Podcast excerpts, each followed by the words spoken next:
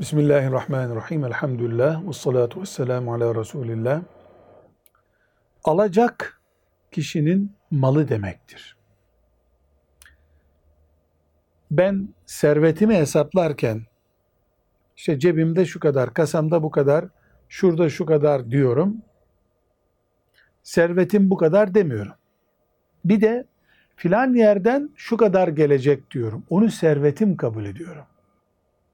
Nasıl borç benim değil sahibi alacak diyorduysam, aynı şekilde filancadaki param da gelecek diyorum. Dolayısıyla alacaklar gerçek bir alacaksa, hayal değilse mal gibi hesaplanıp zekatının verilmesi gerekir.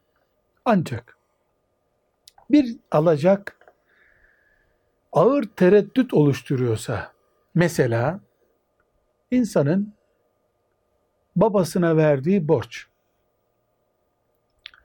babasını mahkemeye verip tahsil etmeyeceği, herkese babam borcunu ödemiyor deyip protesto edemeyeceği bir borç çeşididir, bir alacak çeşididir.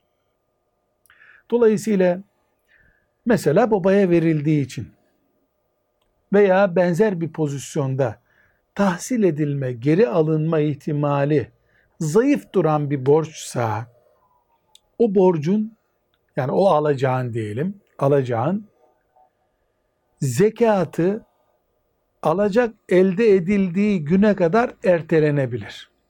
Ben bugün zekat hesaplıyorum. Filancada da 20 bin lira alacağım var. O alacak nasıl olsa gelecek diyorsam bugünden zekatını veriyorum. Hayır. Mesela babaya, anneye verilmiş bir borç olduğu için geri dönme ihtimali zayıfsa, onu zekatı ne kadardı? 500 lira. 500 lirayı bir kenara yazıyorum. Geri gelirse alacak, onu ödüyorum.